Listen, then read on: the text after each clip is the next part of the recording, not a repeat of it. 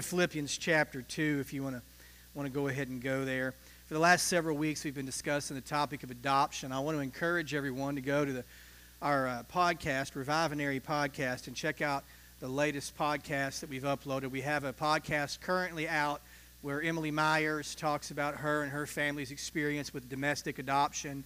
This Tuesday, we'll be releasing another podcast with Joe Carroll Ellis, and she tells of her and Paul's uh, story of adoption, um, you know, uh, overseas.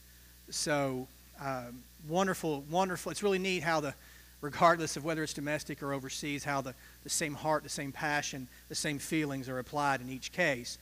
But in our discussion here about us being adopted into the family of God, it goes without saying that we, we want to make mention, I, I mean, of, of the plight of all of those in the foster and adoption system here in the United States and around the world.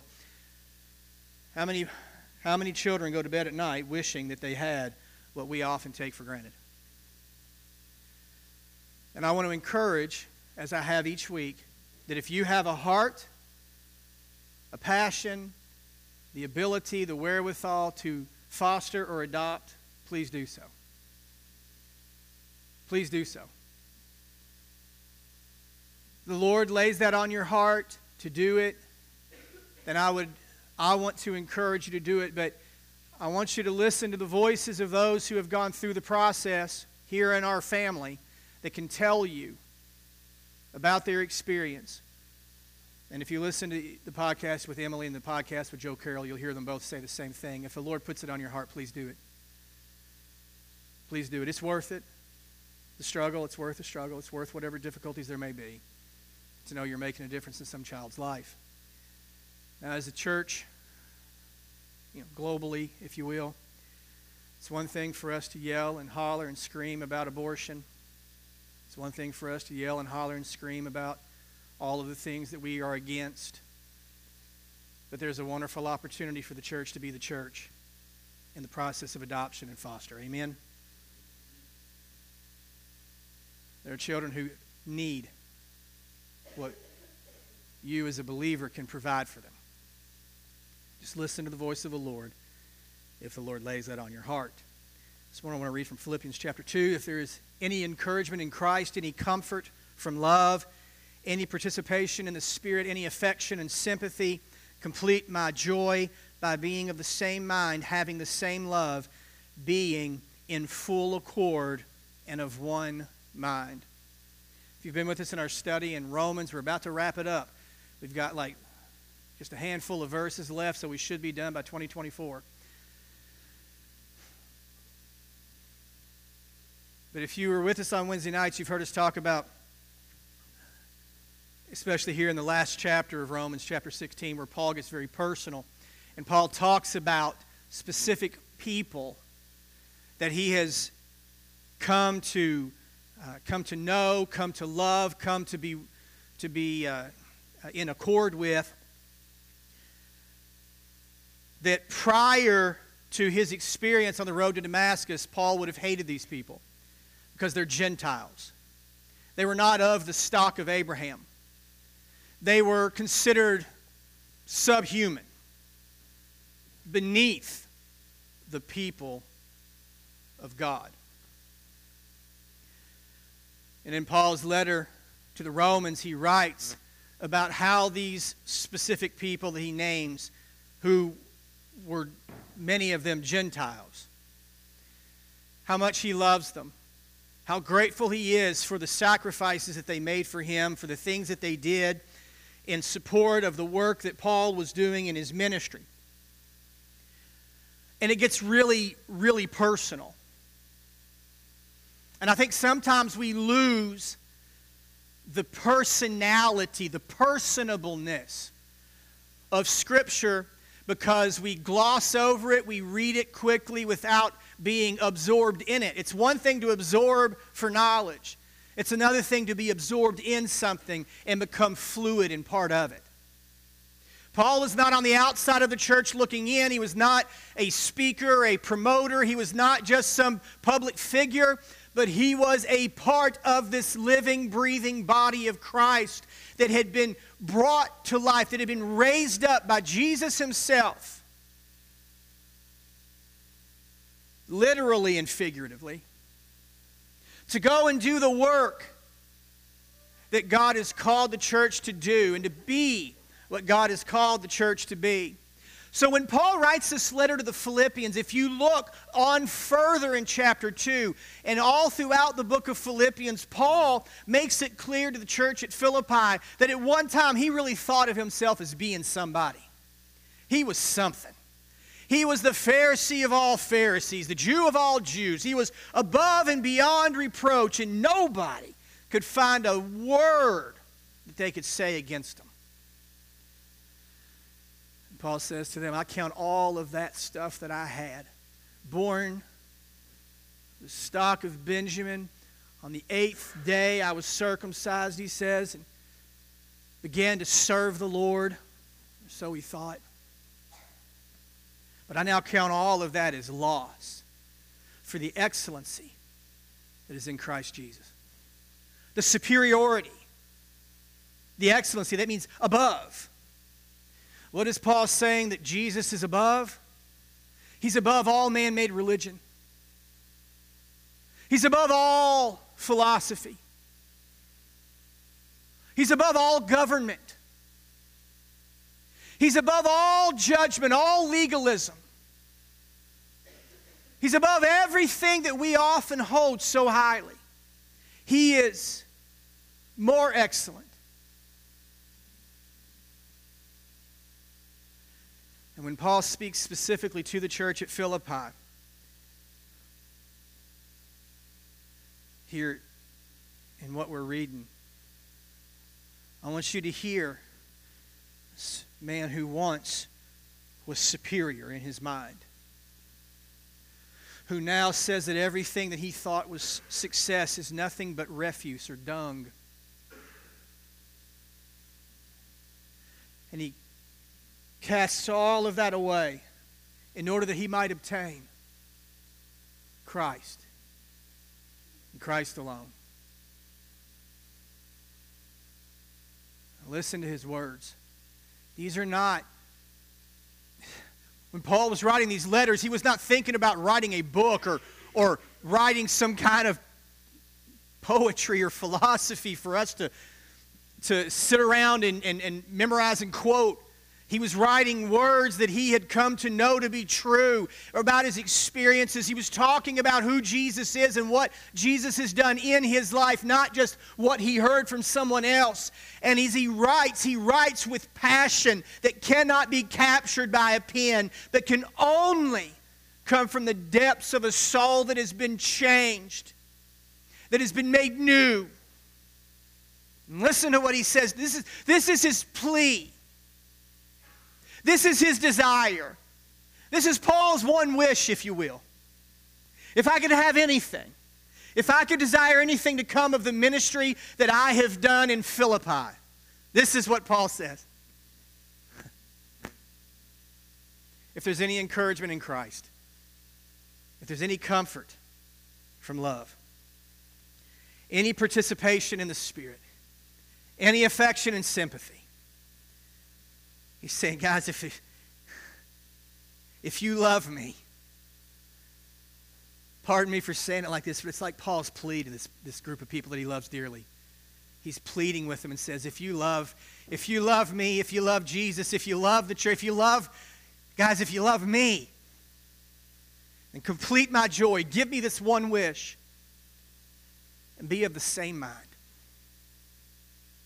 having the same love being in full accord and of one mind. What does it mean to be in accord or of one mind? It means to be in unity. Sometimes the best way to define a word is to define what it isn't. What is disunity? You ever been a part of a work environment that was chaotic. There was no cohesiveness. Everyone was fighting for their own. No one got along. Have you ever walked into a restaurant where the servers are fighting with the cooks? Where the servers are fighting with one another and everything is just catawampus? Have you ever gone into a family function? Oh, easy. And experienced disunity where you got two sisters, two brothers, a child and a parent, a husband and a wife that are at odds with one another. They cannot see eye to eye. There is disagreement, there is dysfunction, and there is disunity. Disunity is a disagreement and conflict within a group. It's, it goes a little further than that. In order to have a functioning family, there have to be moments where there are disagreement. It has to happen. That's how we grow. It's how we, it's how we mature in some ways. Where it becomes a problem is when it's a situation in which people disagree so much that they can no longer work together effectively. It's when the two parties say, I refuse to meet in the middle. The reason I tell you to stay away from the news as much as you can, be informed. But don't be incited. Be insightful.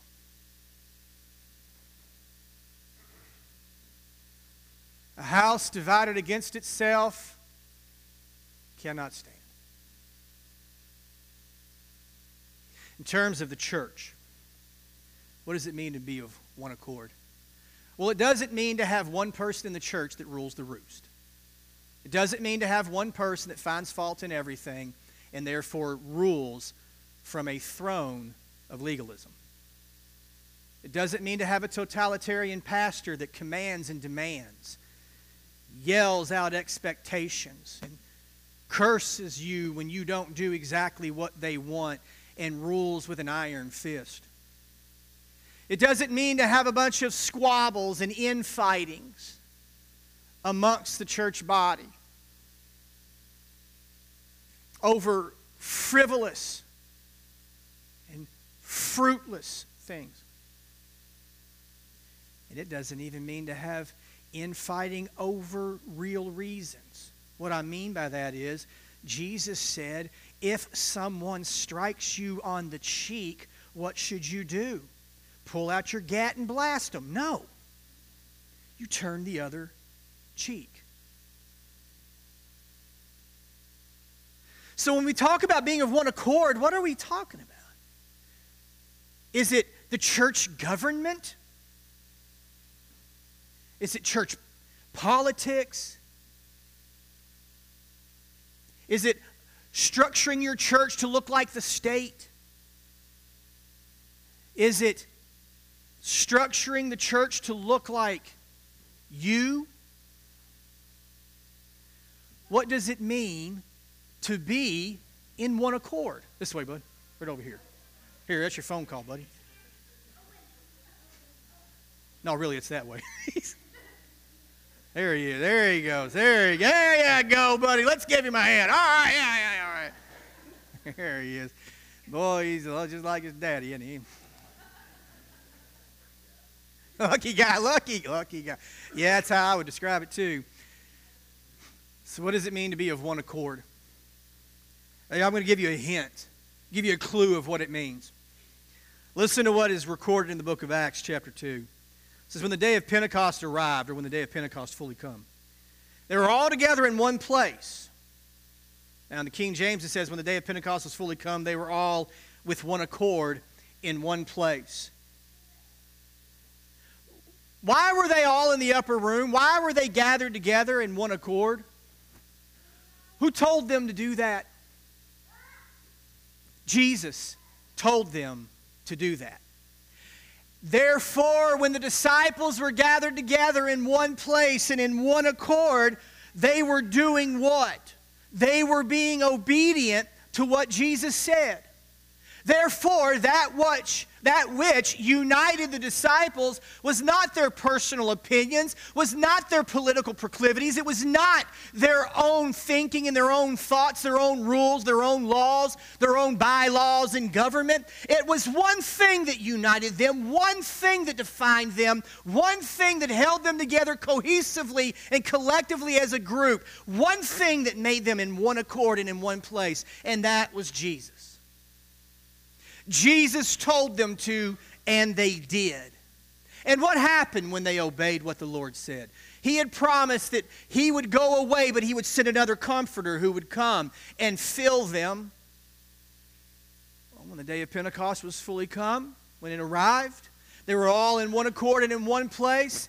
And then they heard a sound as of a rushing mighty wind, and it filled all the place. And there were, as it were, cloven tongues of fire that came down from heaven and touched them, filled them all. And they were filled with the Spirit.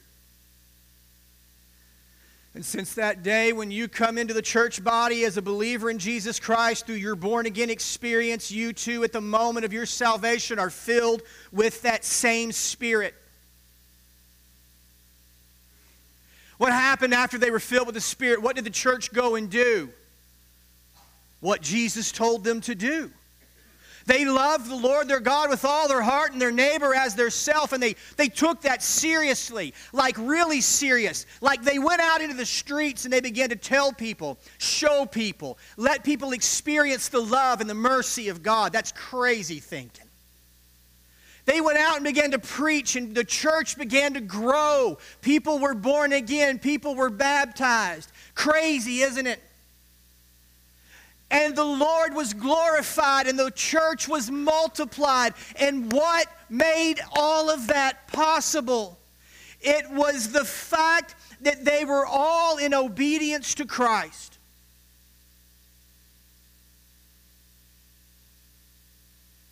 You don't define what obedience to Christ is, He does.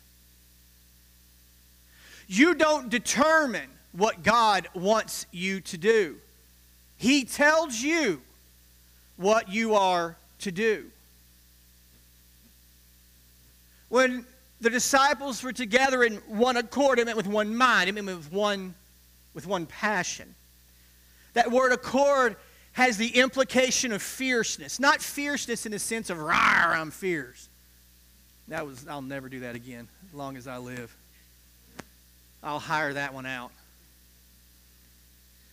It means fierce dedication, fierce loyalty, determination, no, no if, ands, or buts. It is a devotion, a fierce passion. To what? A fierce passion to what?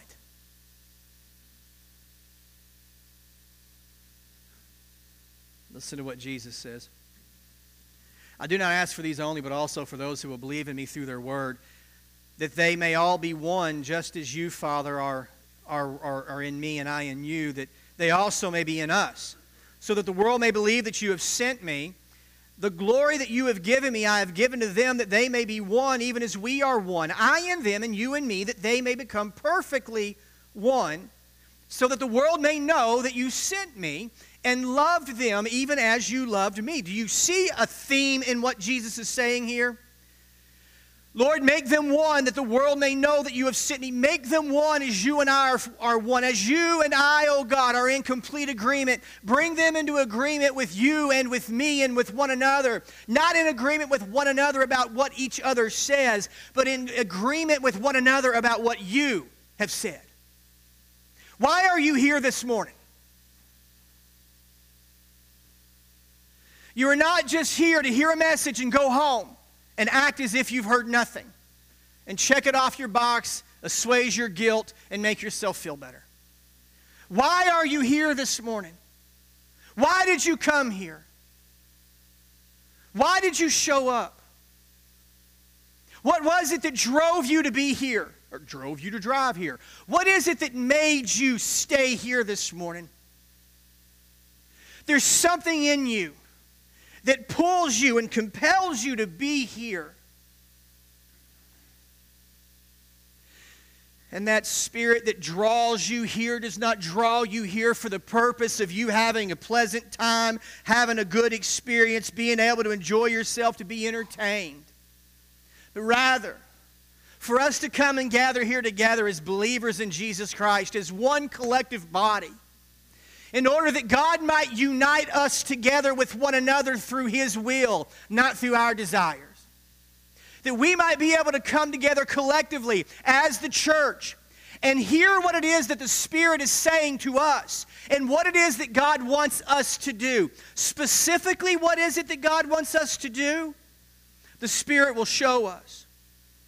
But I can tell you that there is one thing that the Spirit of the Lord wants all of us to know, and it is not a hidden thing. It is not something specific about what this individual church body at Monterey should do in the community. This is one thing that is universal and is unchanging, and it is that we must be unified.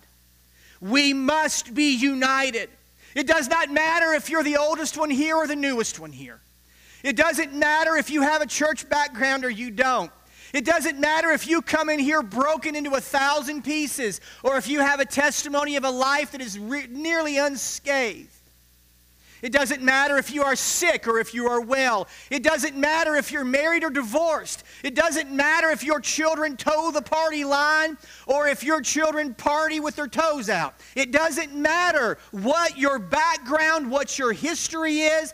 Does not matter what your present or your future is. What matters is that you are a believer in Jesus Christ and that God has brought you to this church for the purpose of applying you to this body for you to do that which God has gifted and qualified you to do in order that you might be able to perpetuate the work that He is doing in the church body for the purpose of bringing others in here that they might experience the love and the peace and the joy that only this unity can produce. There is no joy like the joy of the believer. There is no peace like the peace of the believer. There is no happiness, no satisfaction, no stillness, no calm like that of the believer. We are not here this morning because our politics align us together. We are not here because our philosophy aligns us together. We're not here because our astrological signs unite us together. We are here this morning because we all came to know the Jesus that died for all the sin of humanity. We are here because we have received His mercy and His grace. We are here because we know what it means to be loved when we were unlovable, and we know what it means to experience mercy when we don't deserve it. And what better people to show the world who He is than those who have experienced it firsthand? And if we have experienced it firsthand, then why are we fighting with each other?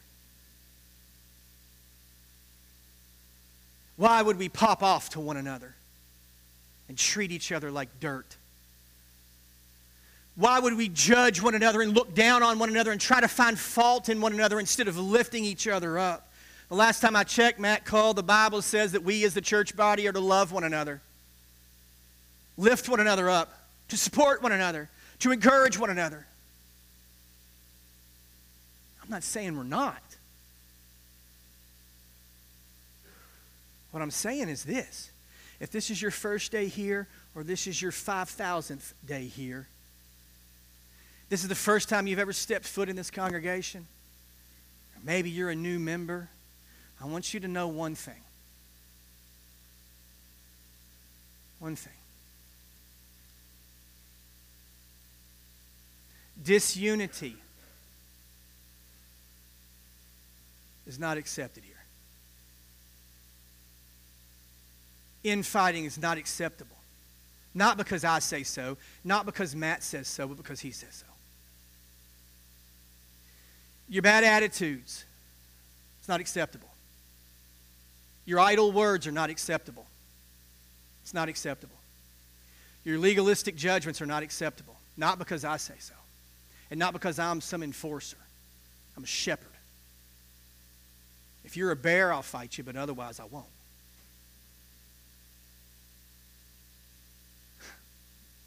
That was funnier than I meant it to be. It's one thing. Paul said, if I can have one thing, it's one desire of mine. Coup de grace.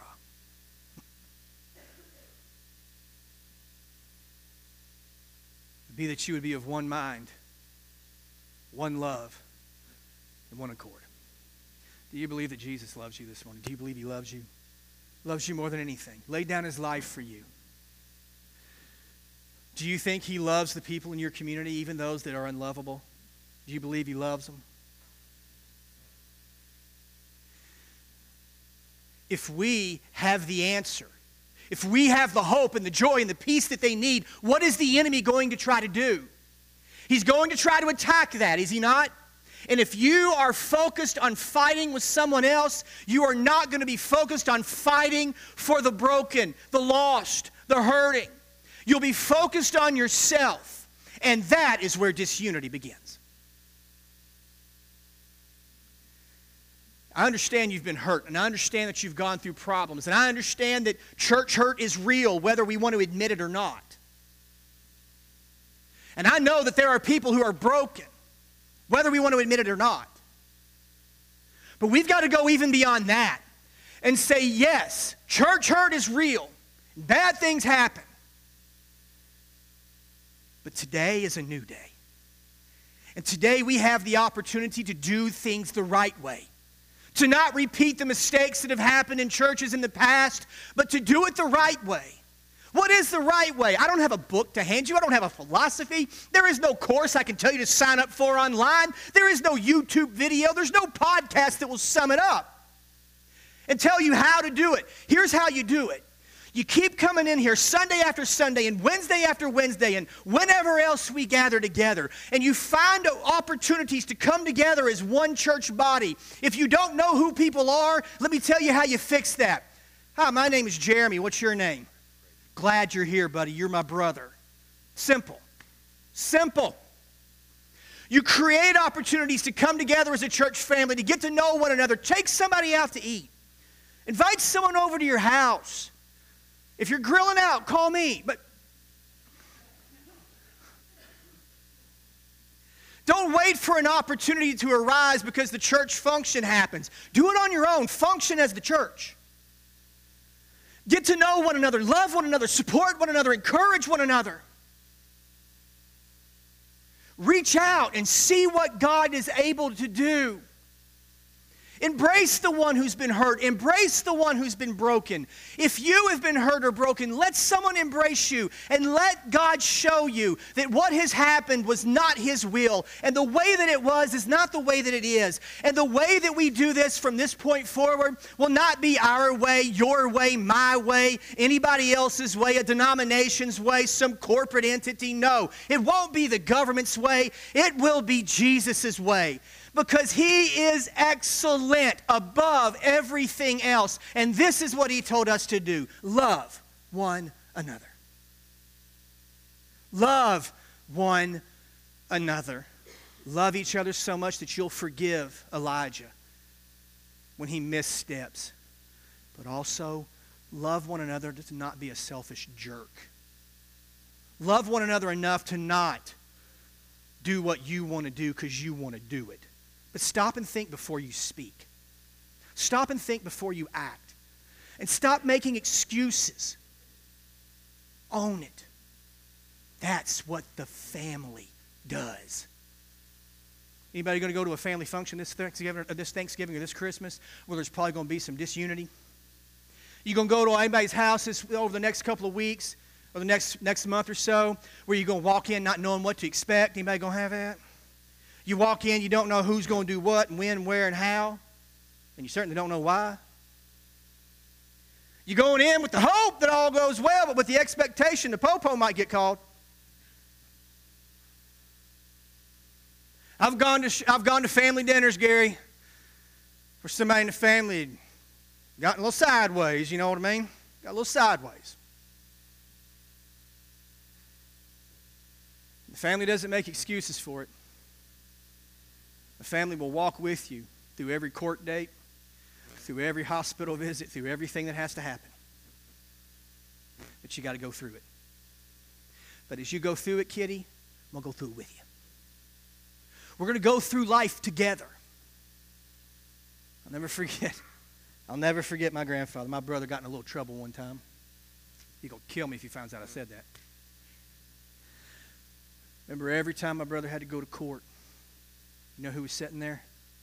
My grandfather, my grandmother, my uncles, and my mom, and his big brother. Could have thumped him in his head. Well, idiot. But that's my brother. When he's wrong, he's still my brother. When he's right, he's not anymore my brother. That's what a family is. Unity is not perfection, it is the love that persists even in the face of error. You've been loved that way, so my question to you is will you love each other that way? Will you love one another? He will. Will you love one another that way? Well, here's your opportunity. We're going to close out our service. And we're going to go our separate ways until about 6 o'clock tonight. If you got a problem with somebody or you've caused a problem, fix it. Fix it. There's nothing more important to a church than unity. There's nothing more detrimental to a church than disunity. Amen.